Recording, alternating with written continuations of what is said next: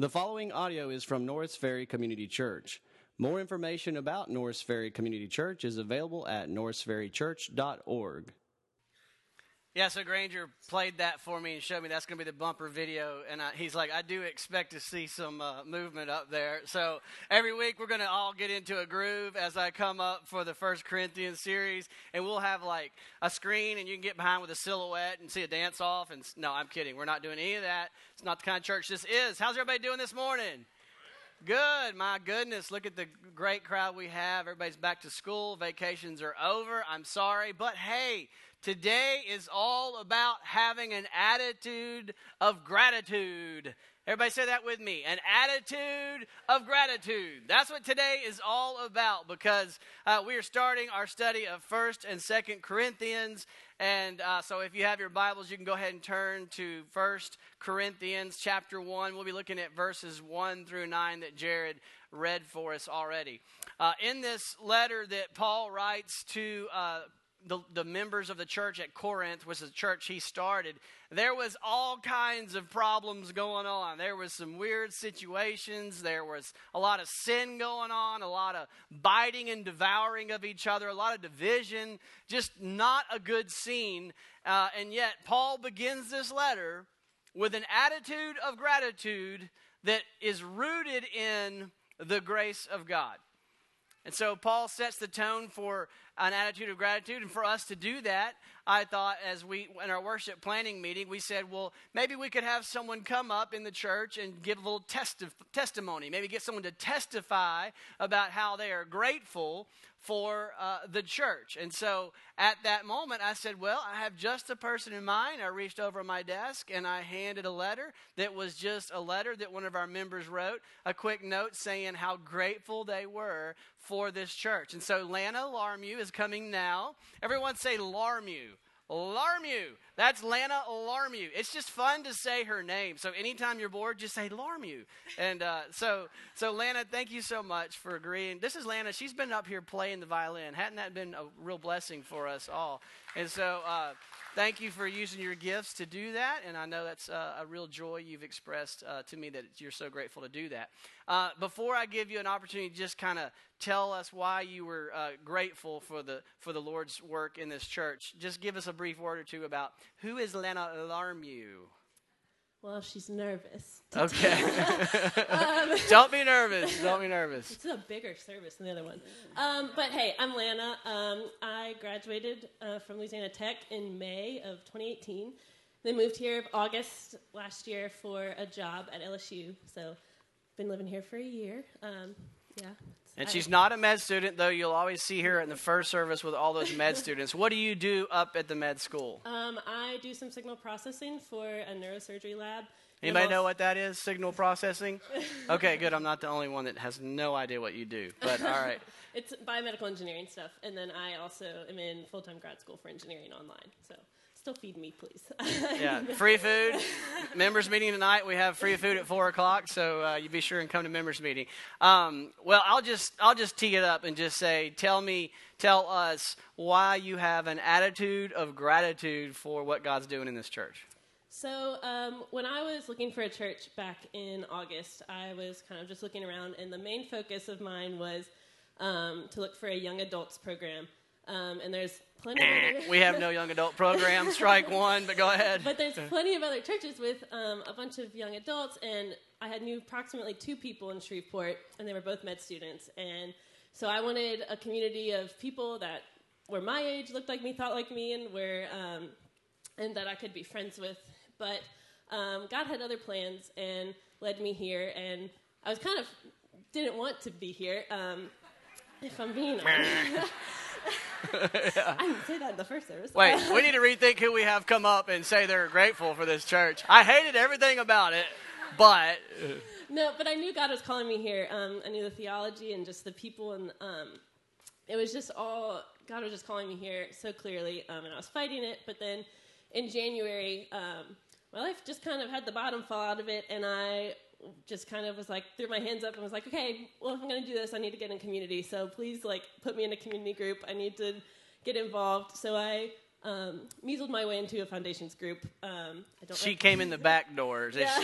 but we, That's the backwards way of doing things. Um, but it was the church staff was so accommodating to let me be with my two friends that I had that were my age, but also get to be in the multi generational um, community groups that we have, and it was beyond what I could have imagined, um, and it offered what more than just a young adults group could offer because um, there were times where I live four hours away from any family that I have, and so um, there were two specific times where I just really needed to call on family, and this church became that for me. Um, one of those times was when my apartment got broken into, and the first call was to my parents, who were four hours away. Second call was 911, who said, uh, "We'll send someone out." They didn't ask Four for hours away as well. yeah, they Okay. didn't ask for my apartment gate code. They- I was like, gosh, what am I supposed to do? Third call was to, at 10 o'clock at night, one of the families in my community group whose husband is a state trooper, ex, um, I think maybe Marine or Army drill sergeant, real intense guy. He's awesome. And um, was over at my apartment in seven minutes. And so that was just such a blessing.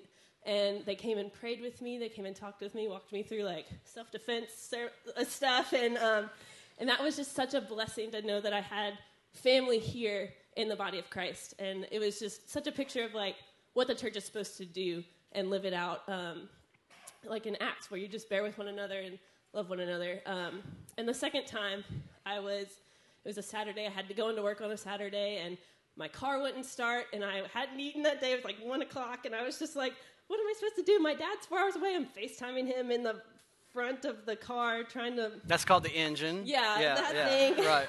like I was I was like, what am I supposed to do? And I just texted my community group and was like, can anybody help me?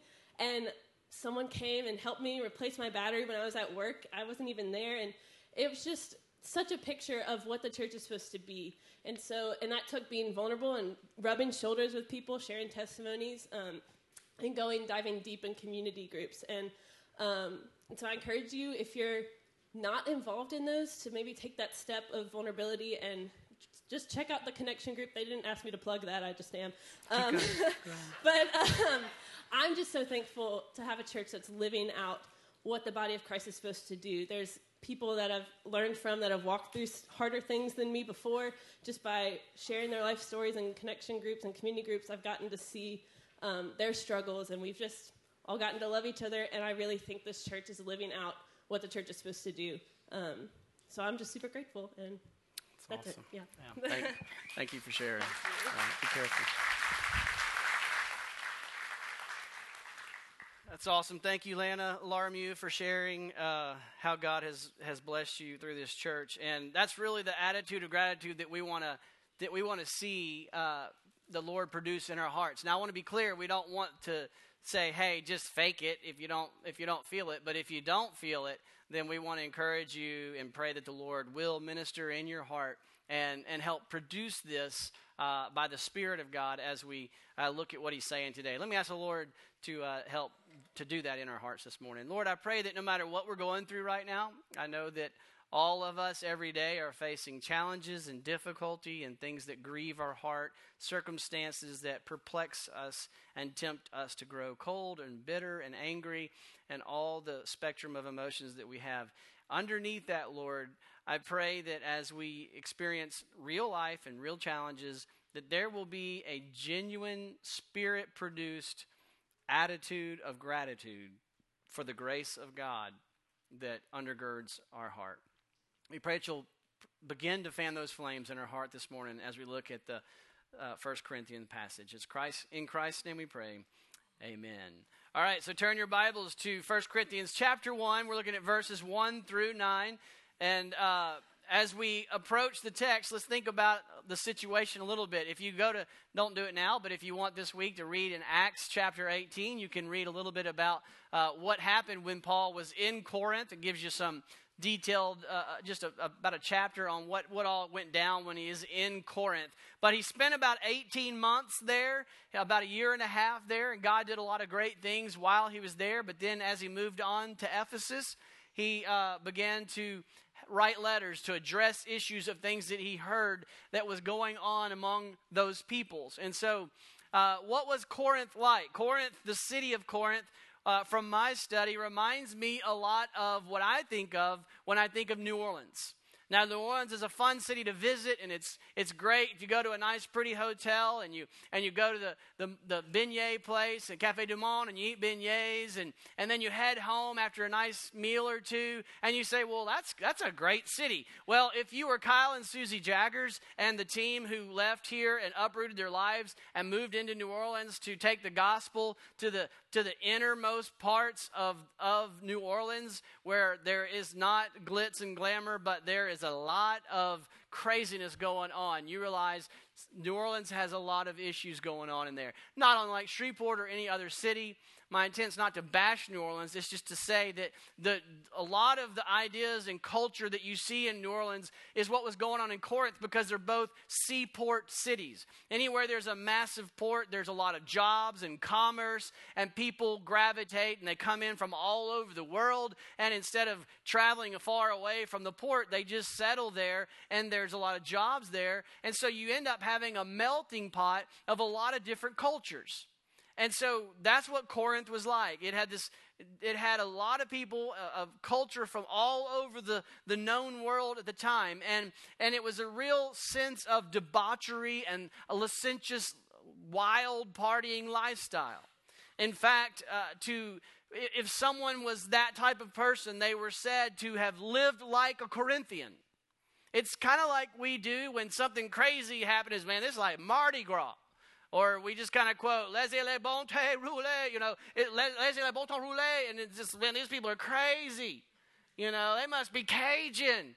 You know, I mean, we do the same thing that it becomes iconic for a certain lifestyle. And that's what, no offense to my Cajun friends in the room, uh, but that's what was going on in Corinth. In fact, J.C. Pollock described uh, or said this statement about this. He said, If the love of Christ Jesus could take root in Corinth, the most populated, wealthy, commercial minded, and sex obsessed city of Eastern Europe, and it must prove powerful anywhere. In other words, it, this is a big challenge. And so Paul is called by God to go to Corinth with the gospel at a time in his life when you read Acts and you read what he's been going through, the dude is tired, he's discouraged, he's got despair and depression, and he just wants to quit, honestly. And then God says, Go to Corinth. Corinth was a crazy city. They had a hill that was 1,800 feet high, and on top of that hill sat the, uh, the temple to Aphrodite, the Greek goddess of love. And so every evening, as dusk, as the sun set, over 1,000 quote unquote sacred prostitutes, temple prostitutes, would descend upon the city and work the streets of Corinth. Corinth also had the temple of Apollo, who was the ideal of male beauty. The city contained nude male statutes, which we kind of think of when we think of Greek statutes. We, we know the statutes, but those statutes served as displays of devotion to the gods of the beautiful boys, which led to Corinth becoming the center of homosexual practices. So when you think Corinth, I want you to see this is what Paul was walking into. It is no surprise then that Paul says that he entered the city with great fear and trembling. I, I, as I studied this, I thought we need to remember to pray for Kyle and Susie and the team that are down in New Orleans. It's some rough, rough soil. To make matter worse, to make matters worse, Paul at this time in his life, as I said, was tired He's feeling weak. He's discouraged. He's wanting to turn in his his uh, Bible, if you will. He's wanting to turn in his his career and say, "Let me just focus on tent making," because he did both. No wonder he entered with fear and trembling. So, what was going on in the church? What was the church like as he comes to Corinth and, or as he writes to Corinth? David Prior, just for time's sake, summarizes it very well. He says, quote, it was a large church with many Corinthians were converted to Christ. But it was full of cliques, each following a different personality. Many Christians were very snobbish. At fellowship meals, the rich kept to themselves and the poor were left alone. There was very little church discipline. A lot of laxity was allowed, both in morals and in doctrine, an all too common combination. They were unwilling to submit to authority of any kind, and the integrity of Paul's own apostleship was frequently questioned. There was a distinct lack of humility and of consideration for others, some being prepared to take fellow Christians to court, and others celebrating their newfound freedom in Christ without the slightest regard for the less robust consciences of fellow believers. In general, they were very keen on the more dramatic gifts of the Spirit and were short on love rooted in truth. This is the church that Paul greets. End quote. So at the end of his ministry, or at, or, at a, or at a place in his ministry where he's burned out, he's tired, he's been abused, he's been beaten, he's been run through the ringer, he's called to go to Corinth, which is just sin city. And he's now dealing with a church that is just messed up, prideful, divided, going through all sorts of problems. And so he sits down to write a letter. Now, if you're writing that letter, and many of those people in the church are talking bad about you as the founding pastor. Hypothetically, let's just say that a founding pastor founded a church, and then some younger guys came on staff and started preaching, and one of them was named Jared, and one of them was named Kevin. And this group over here is going, I like it when Kevin preaches. And this guy's over here going, I like it when Jared preaches. And these guys over here going, I like it when Jared and Kevin preach too. Notice no one said me. Oh, he's washed up, you know. Yeah, he was the founder of the church, but you know, maybe it's time for him to move on. And I'm hearing all this hypothetically. That's not happening, but I'm just saying. This is what Paul's going through. And he's hearing this talk about him. And now he's going to sit down and write a letter back to those people what does he say? What does he do? What would you say? What would I say? I would say number 1, let's let's talk about how much experience I have. Let's talk about what I've got compared to these other guys or let me talk about you and how you need to humble yourselves. What does Paul do? Look at verse 1, chapter 1. He introduces himself. Paul, the Jew of Jews, educated at the finest schools, top of my class. I have seen it all, done it all. How dare you question me? Is that what he says? No, he says, My name is Paul, called by the will of God to be an apostle of Christ Jesus. And our brother Sosthenes so, Paul and Sosthenes are writing this letter. Sosthenes was a ruler of the Jewish synagogue before he converted to believe in Jesus Christ. After coming to Christ, you can read in Acts that he was beaten and persecuted for his faith in Christ. But notice how Paul describes himself. He emphasizes not his credentials, not his eloquence, in the Greek culture, it was all about eloquence and rhetoric and how you how well you presented. And those who heard the eloquent preaching of someone like Apollos, who came later, said, "Oh, we've got a higher knowledge, a greater wisdom, a deeper insight, and understand. We're the true Christians in this church." And, and, those of you who followed Paul, and he didn't, he wasn't eloquent, he was nothing. That's the kind of stuff going on. And Paul just says, "It's not about me." I'm simply called by the will of God to be an apostle. This idea of calling becomes very important in this letter that Paul writes. All throughout, we see this idea of calling. And this idea of Paul saying, I've been called by God to do this. It does two things it, it communicates a humility, but it also gives him an authority. The humility comes from the fact that he says, This isn't about me. I didn't do anything to be called by God. In fact, if you look at Paul's journey, his name was Saul, he was actively persecuting the church. He thought it was a heresy. He, he thought it was blasphemy for this Jesus fellow to claim to be the Messiah. And so he was traveling and got special rights, and he was really good at putting them in prison and chasing down these, this cult of Christianity to wipe it out.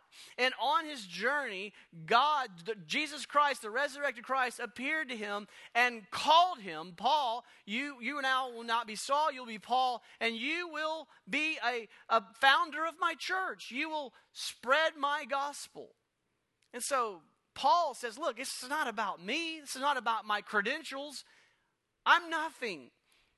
I'm not the reason that you should listen to me. The reason you should listen to Paul, he says, is because God called me to this. And it's all by the grace of God. I don't merit this title. I don't merit this position of capital A apostle. An apostle is someone who the resurrected Jesus Christ himself commissioned them to go and and represent him. Much like we see the, the prophets in the Old Testament, God said, You will be my spokesperson. These guys were handpicked by the resurrected Christ who saw the resurrected Christ from the grave. And Jesus said, Now you go and you, you present the gospel and spread the good news. And so that's the only reason why Paul, that's the only card Paul plays is, is God called me to this. God chose me to this. I'm nothing in and of myself. So there's a great humility that is a character characteristic of Paul and his life. But with this comes an authority that he does represent the word of God to his people. The word that should be listened to and should be submitted to.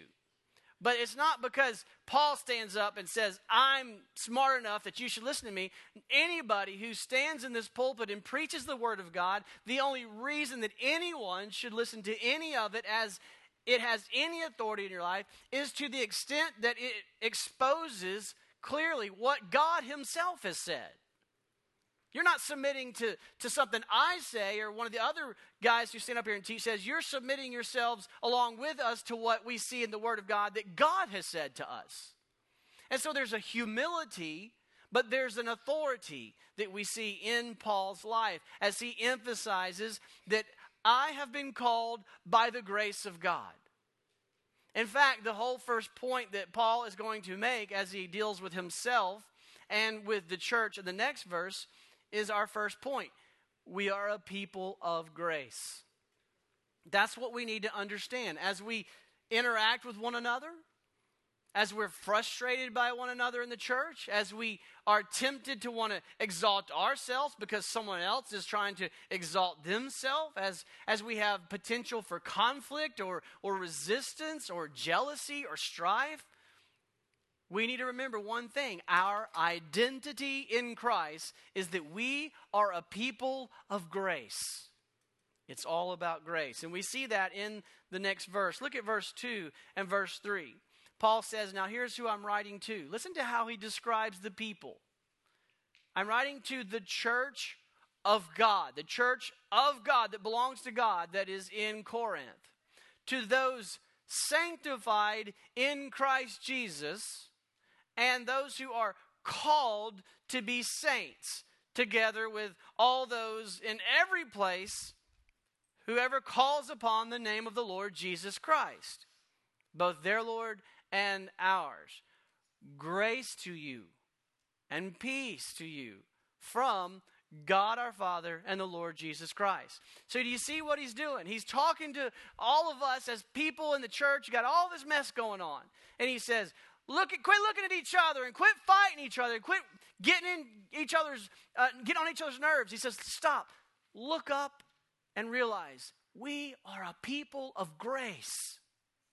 The only reason any of us is here is the grace of God. And as the people of grace, that changes everything. That produces within each one of us humility. Y'all, this place should be the, the most humble people. When someone comes in and encounters this body, they should say, man, they are a humble people. Where does that humility comes from? Humility comes from a proper recognition of who you are in light of God.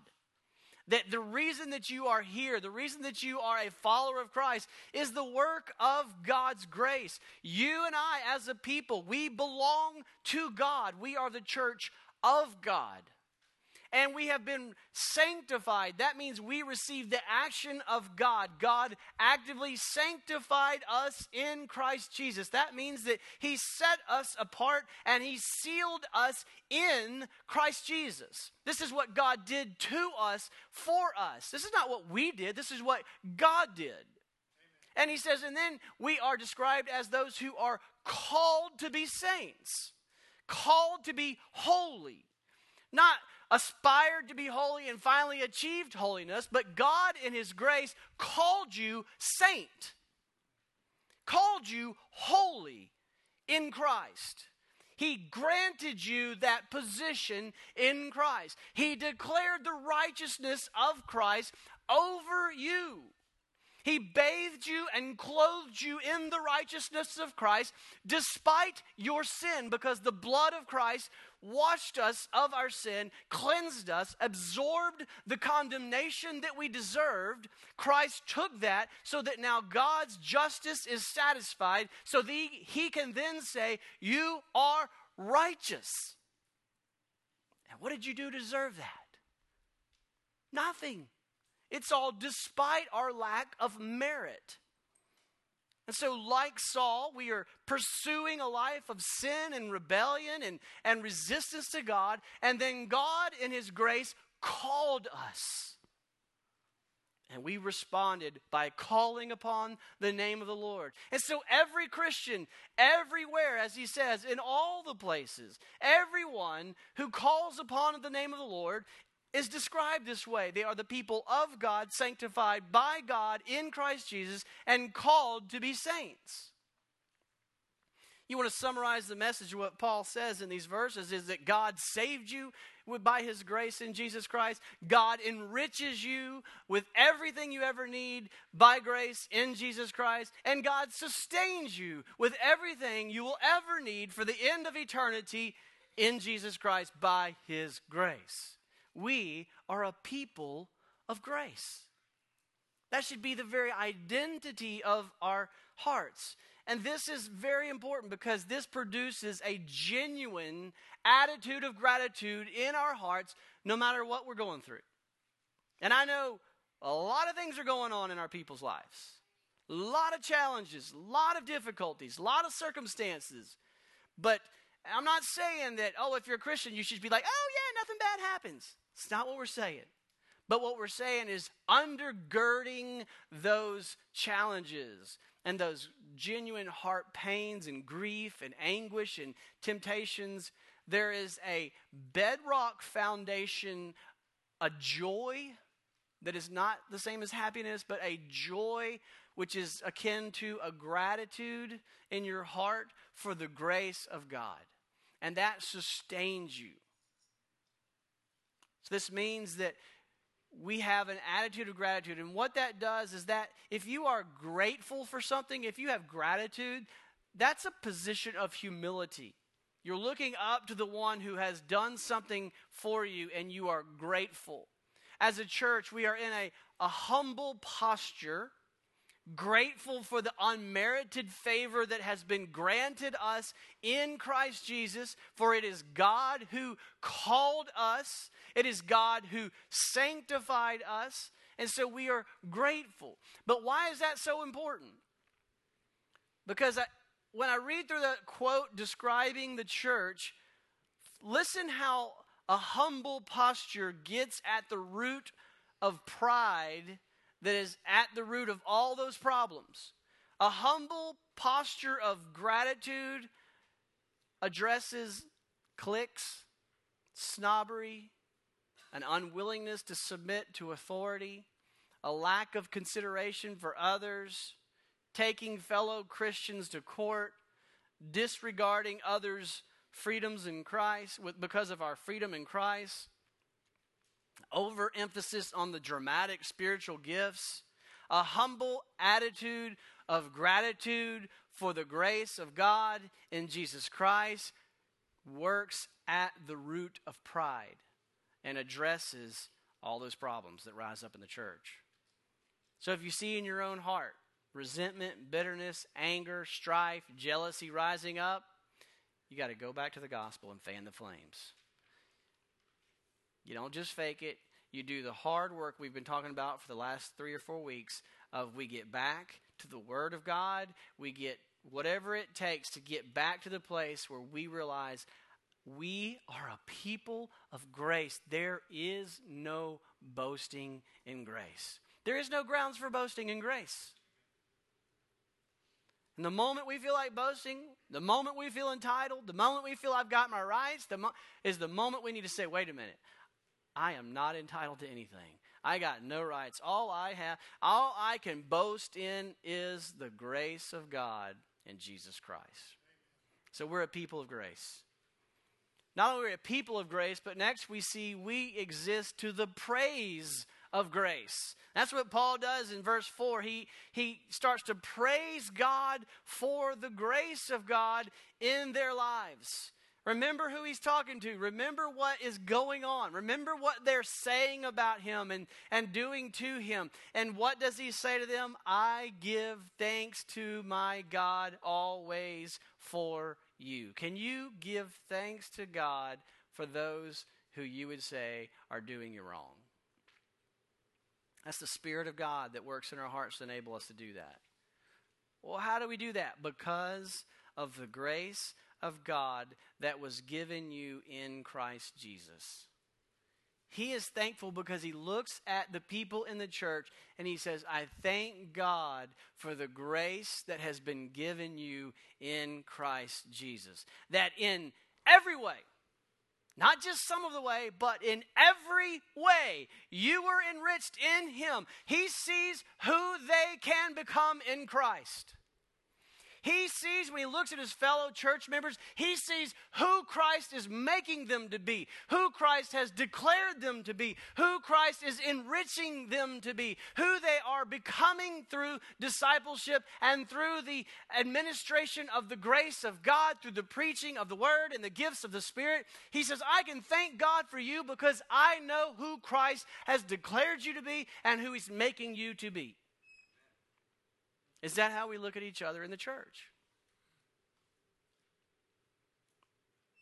He says, I give thanks Thanks to my God always because of the grace of God which is given you in Christ, that in every way you were enriched in him in all speech and all knowledge, even as the testimony about Christ was confirmed among you, so that you are not lacking in any gift as you wait for the revealing of the Lord Jesus Christ, who will sustain you to the end, guiltless in the day of our Lord Jesus Christ. God is faithful, by whom you were called into the fellowship of his Son, Jesus Christ our Lord. So in these verses, we see the praise of grace.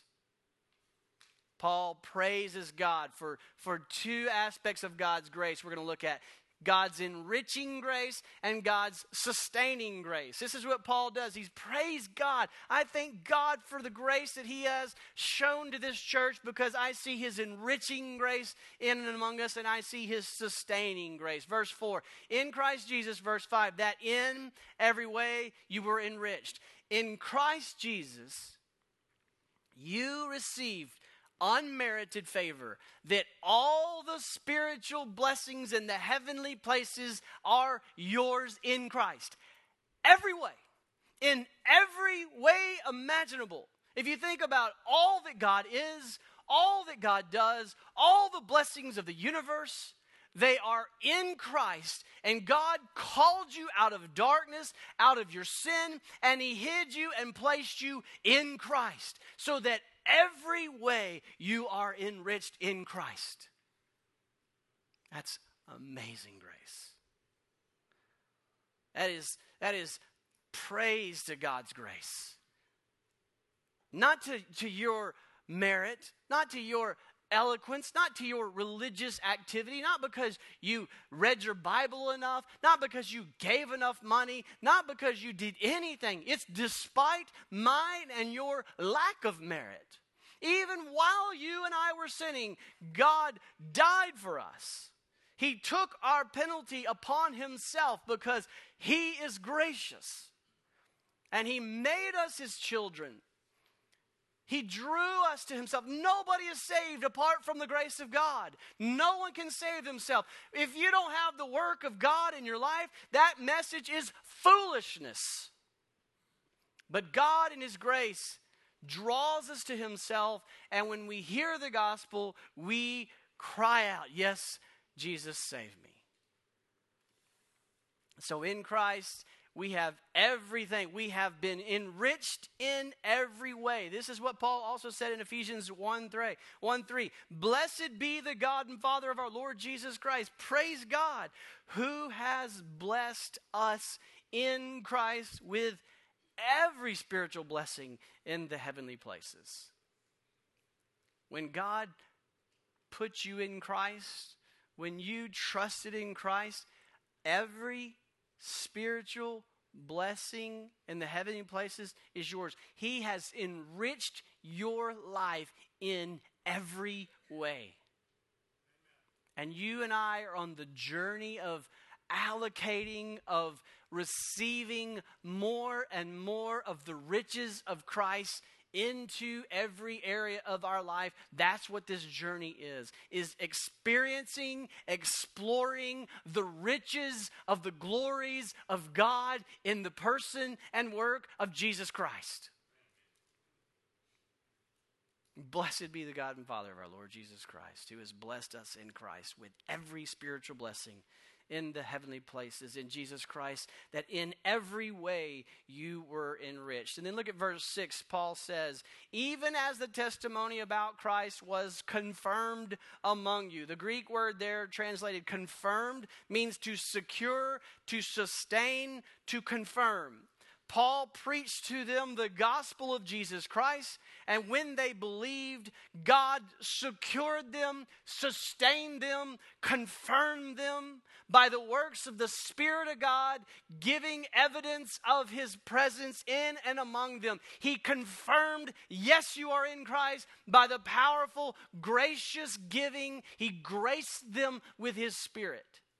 And the Spirit empowers the body to give to one another, to bear, bear one another's burdens, to love one another, serve one another, care for one another, gives us gifts to sing and plays instruments and violins to the glory of God. And he says, God confirmed that you are in Christ by pouring the Spirit into your body as a collective group of people called the church. The giving of the Spirit among the people of God in the church is the securing, sustaining, confirming work of God. God saved you. God called you. The whole idea of church, that comes from a Greek word called ecclesia, which means the called out ones. That's your very identity. The called out ones whom God called together. There's one Christ. He called each one of us, multiple people, into one. So we are united, and now we're called the body of Christ, filled with the Spirit of Christ, where He is allocating and distributing to us the riches of the glory of God that are in Christ into each one of us, so that we, as multiple parts, become one body existing and functioning to the glory of God. He says, This is crazy. This is amazing. This is great. We are a people of grace that exists to the praise of God's grace. The point is this there is no grounds for boasting in this place except in the Lord Jesus Christ and in the grace of God. We exist as a people of grace to the praise of grace.